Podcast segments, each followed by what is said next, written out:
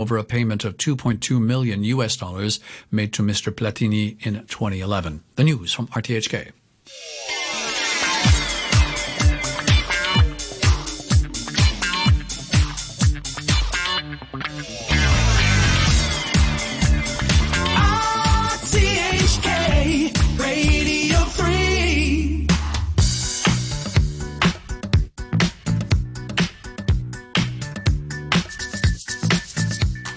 Good morning and welcome to Week on 3 with me, Janice Wong, where we look at some of the hottest interviews from the past week here on Radio 3. And when I say hot, I mean Dua Lipa kind of hot. Yes, Alison Howe caught up with the Grammy winner in her Common Room program, ahead of the Singer's Studio 2054 virtual concert that's happening this afternoon. But if plays are more your thing, you'd be glad to know that even during the COVID 19 pandemic, you can get your fix over the airwaves. Stay tuned to find out how.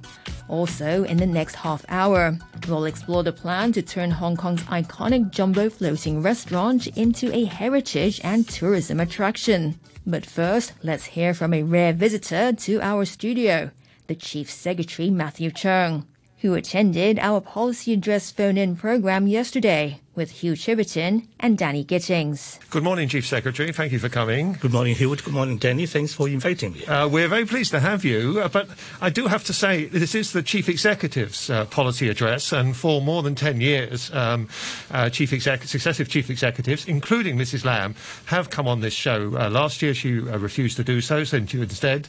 now she's done the same again this year, and as far as I can see, she hasn't given any other in- in interview in English language to um, either the local or international media since uh, she was on this show a couple of years ago. I mean, Policy Address talks about building overseas confidence, but she's shunning English language media appearances. Not, not actually correct, actually. If you remember, every Tuesday morning before Exco, uh, the chief executive meets the media in Hong Kong, including overseas media. She, she does she does answer she answers individual questions, but bilingual certainly. Not quite the same as coming on, on, an interview, yeah. on an interview, an hour-long interview like this. well, it, we work as a team, as I said last year. You know, so really the important point is to get a government person to explain clearly what is in the policy address. You know, and answer the community's queries and, and questions. And but appearances in English are clearly less important. I mean, she, she no, appeared no, no, on the Chinese, Chinese language Hong show. Kong is certainly a multicultural, cosmopolitan, pluralistic society. We attach equal importance to both English and Chinese. Let me assure you. Okay, our number is 233-88266, 233-88266. Your chance to talk to the uh, to the Chief Secretary about the uh, Chief Executive's policy address. We've got our first caller on the line. I think it's Matthew. Matthew, good morning. Morning, uh, Hugh. Morning, Chief Secretary. Thank you for appearing on the program. I have two questions, and the first one partly relates to the policy address and partly relates to this program and, and Danny's setup. I'm also um, thankful to have you, but disappointed that the chief executive has decided for the second year in a row not to appear on the program. In in systems where the government has confidence uh, in its mandate and in itself, politicians and government officials are happy to appear on programs like this. We not only have a problem with getting the chief executive to interact with us on this program, almost every day there are discussions where, uh, which would be aided by having a government official on this program talking with us. Uh, the police will not appear on the program. Uh, and I can't remember a government official ever appearing on the program. Can you help us understand this reluctance to, to interact with the people that officials and, and leaders are supposed to be serving? That's my first question. Well, the, thank you, Matthew. Um, let me let me clarify that we we're not shying away from the media at all. Uh, if you if you listen to the, to the Chinese Cantonese channel, so RTHK uh, Cantonese channel one, then what uh, uh, the, the, the, usual radio channel, the Chinese channel, uh, we regularly appear on, on not just radio but TV as well, but only on topics not we can't afford to go to, to, to station TV every day you know, because we've got a very busy agenda. But we, whenever we got, for example, the policy address, some topical issues coming up, we are fully prepared. We are, for example, epidemic. Professor Sophia Chan almost every day appear on TV and radio. You know, I'm sure you know Sophia very well reporting on the academic, uh, on, on, on, on, the situation of the pandemic. Mm. And every day, 4.30, We've got uh, uh, professionals from the Department of Health, even the Director of Health herself sometimes, and the senior uh, doctors, every day 4.30 without fail. Even Sunday, public holidays, uh, just keeping the community abreast of what's happening on the epidemic front. You know. We've got Yeah, a road think- to inform, I- and we're accountable, we're accessible, Matthew. Don't worry. Uh, you know, if you feel that the government should be more pro- uh, proactive or more, more visible, we, we stand ready to improve, improve on that, on that score. Well, I, uh, Chief Secretary, I am worried because I, I actually can speak Cantonese at a reasonable level, and I do listen to the sister program on RTHK Radio 1. right. Uh, and I notice on that program, as you point out, there are often uh, government officials and, and senior pro-Beijing politicians appearing to discuss issues. And, and you said in your introduction in response to Danny that uh, you do not treat, you know, people who cannot understand Cantonese or can only speak English in a second-class way. Yet that kind of appears to be what's happening because those people do not appear on this program. So I'm asking why why you think that is. Matthew, let, let- let me let me assure you that uh, in future, in future, I, I, I, promise you, if if my schedule permits, I'm prepared to come up more often because I, my my portfolio is pretty pretty wide, cover, covering a huge portfolio in, in the civil service as well. So I stand ready to. I'll encourage my colleagues. To, to come up more often with your program, you know, we we do. Let me stress once again: we are a cosmopolitan society. We do value the presence of expatriates, non-Cantonese, non-Chinese speakers. They are part of Hong Kong. About- Absolutely no discrimination at all, Matthew. Matthew, your, your other question? My, my second question relates to the policy address. I mean, it, it was kind of a, a light-hearted moment to see so many uh, pro-Beijing legislators uh, not paying attention, buying buying crabs and uh, looking at videos of other legislators falling asleep and so on and so forth. But uh, this, this is funny, and you could pass it off as a one-off thing, or as people being tired, as Regina Ip tried to do yesterday on Hong Kong Today on this channel. But it, I mean, I, I, it's pretty bad, isn't it? When uh, when the people who are being paid to sit there, this address is for them. Actually, it's not for us. And uh, a lot of them weren't paying attention. Now that would never happen in the NPC. Uh, and I just wonder whether those legislators have understood the nature of a system, you know, that, that they've that they've pushed us into here, where th- their role is really to listen and, and to pay attention to what the government's saying, not to do these other things. Matthew, Uh, I, I, I, I agree entirely that the situation is not satisfactory. And, but the highlight, of course, is, is the policy address itself, not these individual little so-called side that, you know, uh, Not for them, it wasn't. Hairy crabs were the highlight for, for, for them. I mean, it's funny, but it's not funny. Do, do you know what I mean? Yeah, I know, I know. So, Ch- Chief Secretary, you agree it was not satisfactory for the Secretary for Constitutional Mainland Affairs to fall asleep. You, you mentioned not satisfactory just now. Well, I, I, I don't think he, he, he meant he meant it himself. Probably he's, he's too tired. You know, he's been traveling quite a lot. You know, he's been doing a lot of things. It's really bouncing quite a lot of basketballs at the moment. You know. Will there be any repercussions? Well, I, I think it's a one-off event. Let's, let's, let's not overemphasize about this little But it's not a one-off. actually, you It's know. not a one-off. There were multiple people not respecting the the policy address.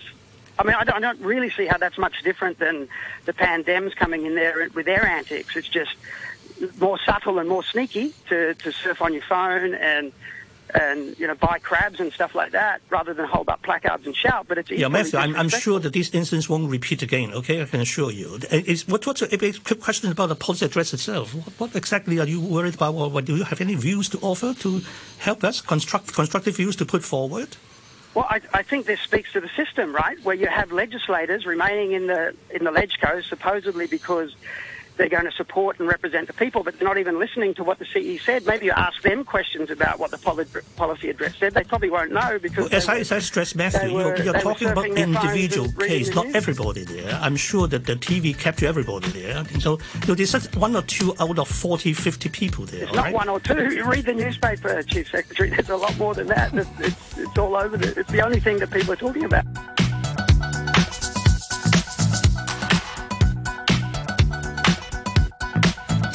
And that was Chief Secretary Matthew Cheung speaking to Hugh Chiverton, Danny Gittings, and one of our many callers, Matthew, in our policy address phone in program.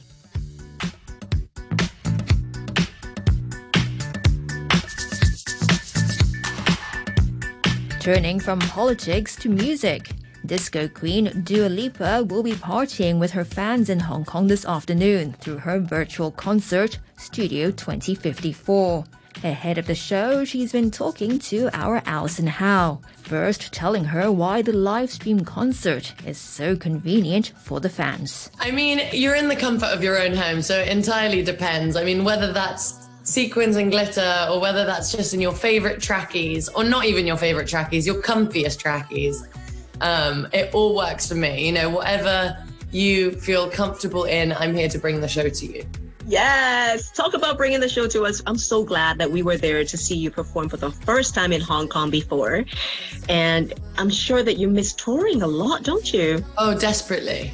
You know, I, I was. I, I had my whole year planned out, you know, to be on tour and to be traveling and to be doing all kinds of stuff. And to not have had that opportunity is quite heartbreaking, but it was kind of the motivation for this live stream. So I'm, I'm very excited. Would you have a message for your Hong Kong fans who truly and dearly miss you? Yes, that I would absolutely love, love, love to come back so soon. I miss you all so much. And honestly, if I could, I would be there in a heartbeat. Um, so the second that we're all allowed to travel and come back, I will be there. Yeah. And we'll get to celebrate and dance and be together, which I'm I'm the most excited about. Amazing.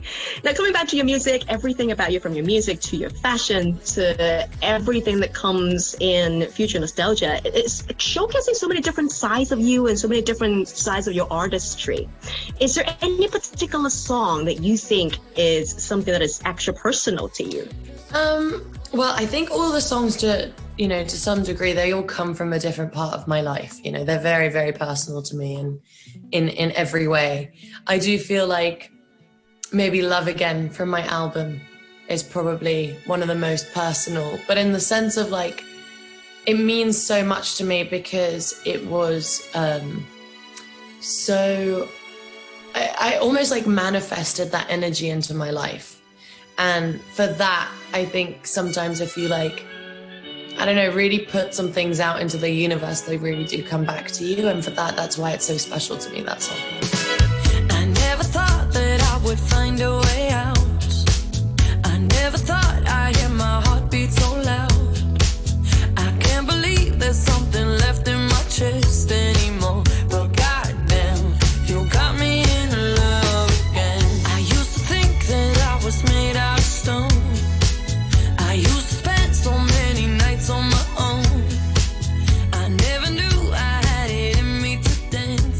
to Studio 2054, you mentioned that you finally have more time to rehearse and practice and perfect everything and really stage a show for us. Was there any song that was extremely challenging to translate into part of the show? Hmm, interesting question. Um, you know what? I think I don't think it was difficult because you're kind of performing these in sets. You're almost like creating your own world around it. So everything was kind of built for that purpose. You know, to go with the mood of the songs and the set list goes with the set and the part of the show that you're in and the you know the the custom built set that you're in. And so everything kind of plays a role in in um, you know each part. So yeah. All right. You also mentioned that you couldn't wait for us to watch Pretty Please. Is there any reason why? Mm, it's just such a fun one to to perform, to dance with. Um, I just I just love it. It's it's it's one of my highlights in the set. But then there's so many that I'm just like, oh, I can't wait for this one, and I can't wait for this one. Like I can't wait for Hallucinate as well. That's also a really special one to perform. Um, I mean, every single one is so unique and so different, and has a completely different routine with it. And there's so many moments that happen within it, and so it's um, everything feels really exciting. As you can tell, I'm like barely being able to contain myself from excitement. And neither can we. We're so pumped for it. We cannot wait for it to happen. And finally, a couple more questions for you, Dua. Thank you so much for hanging out with us over here in Hong Kong. Thank you so much for having me. We have a lot of teenage listeners, and you do have a huge fan base who are on the younger side. And we always love asking our musicians friends, what kind of student were you back in school? Um, God, school. Um, Ages away. I was, I was okay in school. I definitely loved to talk a lot. I feel like that was something that I got really, I got in trouble for the most. Was always chatting in class nonstop. um, so that was the thing. But I don't know. I think my heart was always somewhere else. You know, it was never really in the academic things. I always loved lessons like music and drama and, um, you know, dance and media and all those things. Those were the ones that interested me more. And then I'd be the most chatty during math and science and all those other ones, geography and all that stuff. So, um, you know, I, I knew what I liked from a very young age.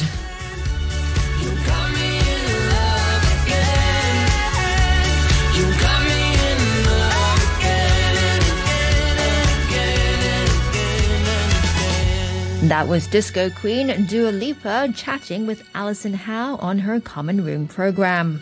And if partying with Dua Lipa is not your thing, you might want to consider watching a play, or should I say, listen to a play. As we found out on the Morning Brew program, you can now enjoy plays in the comfort of your home, thanks to the Proscenium Online Theatre based in Hong Kong. It's a new platform for original audio stories.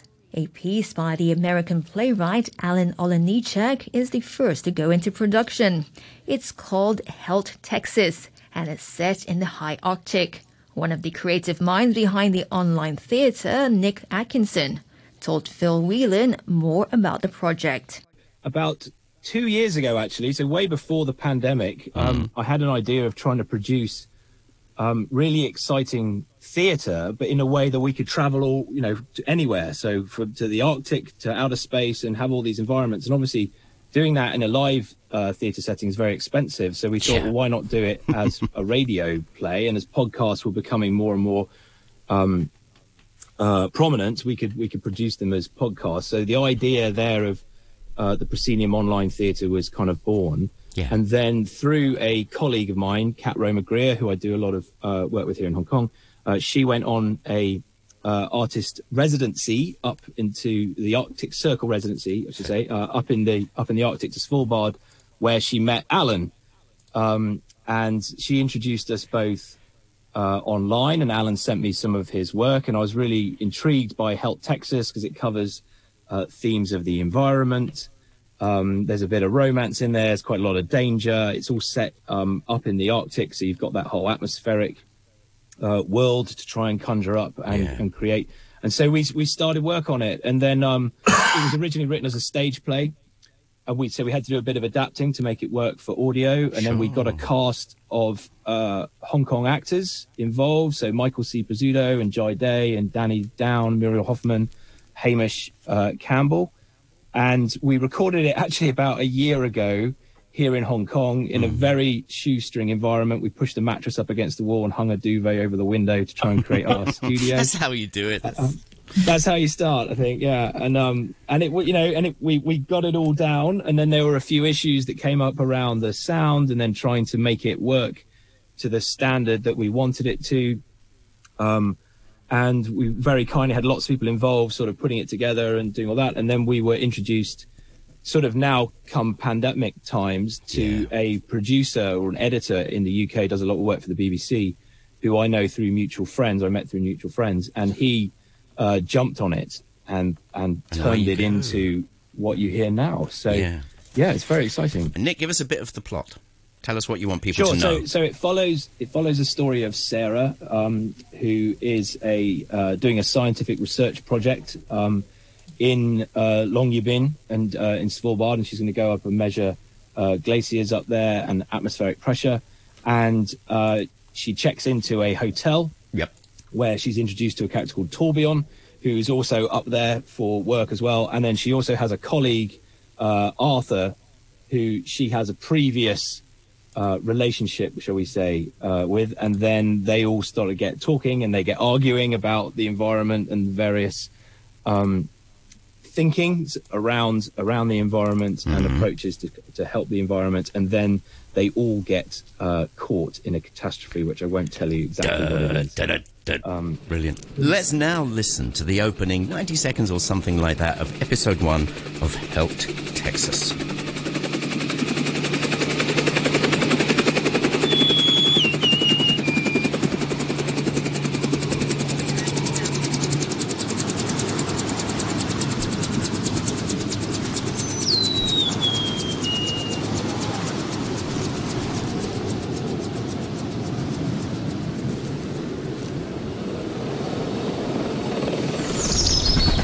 Svalbard is northernmost in everything. If you traveled any more north, you'd eventually find yourself crossing the pole and heading south to Alaska. The high Arctic is a place of savage beauty. It casts a spell, it gets under your skin, and dangers are easily overlooked.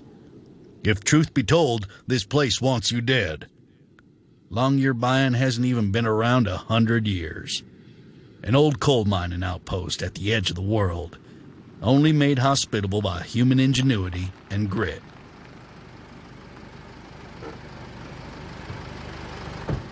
This town has reinvented itself, despite nature's intent. Spitsbergen cabins are several small buildings hugging the steep hillsides at the southern edge of town. They were coal miners' barracks 50 years ago and now renovated into one of those fancy boutique hotels. Where once coal miners could get a bowl of hot stew and a pint of ale in the canteen, you now have a cozy hotel lobby where you can get a gourmet caribou burger and a glass of Pinot Noir. Good morning. Yes? Sarah Mitchell. I'm staying for three nights. Credit card, please. Oh. Natalia is behind a reception desk and knits a small child's hat. I'm told the university is paying for my accommodation. Yes, uh, the card is for any add-ons. It's now approaching summer solstice, and the sun will not touch the horizon for several more months. Your room will be in cabin. We needed to try and find ways of, of creating that world um, and putting the audience uh, right in there. And it, it, works very well if you listen to it in stereo with some good, good yeah. speakers and you get the whole uh, sound effects and the atmosphere that Carl's kind of built in uh, around it. And as the play and story develops, the, the environment kind of closes in around them. Yeah. So we've tried to make, we've actually tried to make the environment almost a character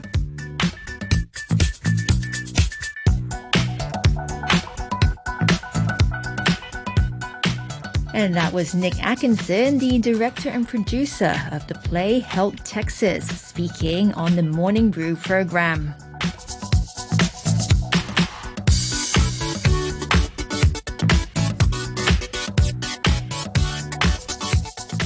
Now from the Arctic to Aberdeen, as part of new government plans to revitalize the entire district. The 40 year old jumbo floating restaurant has been donated to Ocean Park, which will convert it into a heritage and tourism attraction. Professor Brian King from Polytechnic University School of Tourism says while it's a good idea to link up various attractions in Southside, he told me on our Hong Kong Today program that it would be a challenge. Well, I think it's great that the government's looking at uh, connecting all the assets in the Aberdeen uh, precinct and making it uh, very much for the local community. I mean, talking about uh, building a livable city and, and, reinvigorating the area. So I think that context of joined up thinking is great. Uh, there's obviously going to be a lot of implementation challenges in connecting uh, Ocean Park with the, the Jumbo restaurant. But look, I think both are important community assets, and, and I think connecting them seeing what's possible is, is certainly a good starting point. Given uh, Ocean Park's financial woes, is it a good idea for the park to run more than what it already does? Well, I agree that they're busy uh, dealing with their own challenges, and, and we need to see uh, how successful Ocean Park is going to be in the future. But from what I see about the CE statements, um, with Jumbo being uh, you know, an iconic attraction in uh, Hong Kong, they're looking at it more as a social enterprise or community asset, maybe something that's embraced by the local community, just as we're trying to do with uh, Ocean Park itself. So I think some of the same principles apply. As I say, there will be implementation challenges, so let's see how the planning proceeds. But I, I think the joined up thinking is positive. And how big a part do you think uh, this plan involving uh, the jumbo floating restaurant and the plan to uh, uh the planned rebirth of Ocean Park will play in the uh, government's overall plan to revitalize the Southern District? Well, I think it's encouraging that uh, for this precinct, which has got you know great history, it's featured in many iconic Hong Kong films, jumbo restaurants, much loved by visitors from across the world, and hosted by local residents and Ocean Park as well. And then there's the marine assets around there. There's new hotels that have come into play. There's the water park. There's the MTR station, which has only been around for four years. So there's a lot that really can be done and has been talked about over the years. I think it'll be a good test case for collaboration between local community and the Hong Kong government. And I think in the CE's address, there certainly all the right uh, noises have been made. So uh, to me, it's a good starting point. And earlier you mentioned uh, some uh, implementation uh, challenges. What, what are they? Well, really, we haven't seen yet the detail of the ocean park, you know, plan for the financial plan for revitalization. So, so that's still uh, waiting to come out and to be very uh, public. So we all hope that that's going to work out. There's a lot of ideas um, going around at the moment, which mean a stronger, maybe recreational emphasis rather than tour groups. I think that's uh, that's a positive. Uh, with Jumbo Restaurant itself if it became a tourism asset, then there'll be challenges around, you know, commissionable for travel agents and so on. Uh, however, I think that um, Jumbo can be embraced by the community. Uh, it's a very long established Hong Kong asset. The waterfront itself is very appealing for photo taking, so it kind of fits in with the, the current approach to tourism, the heritage, the culture. So I think it can all come together. All right. And uh, what do you think of uh, Carrie Lam's other plans for the Southern District? I mean, she talked about building a water sports center at the uh, Shek O Quarry site, and, and she also talked about uh, exploring new marine tourism routes. Yes, well, I think they're not talking about, you know, big physical developments for tourists. I think it's more community assets. Uh, and I think that the southern, the, the local residents in Aberdeen need to embrace what's being proposed. And I think there's enough in there for locals to see this can improve quality of life. It can connect up with Lama Island, with the waterfront, uh, with the nice visual backdrops, and have good recreational cultural facilities. So I think that language of tourism, which takes us away from coach tour groups and more towards how Hong Kongers have embraced staycations, that's exactly the reset we should be doing now. So, so let's be positive about that. I'm pretty encouraged.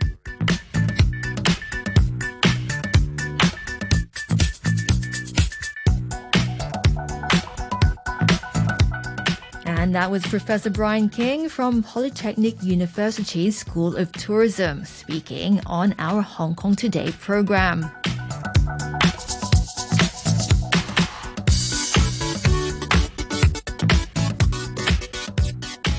Finally, this week it was the 19th anniversary of the passing of Freddie Mercury, the legendary singer, songwriter, record producer, and of course the lead vocalist of the rock band Queen.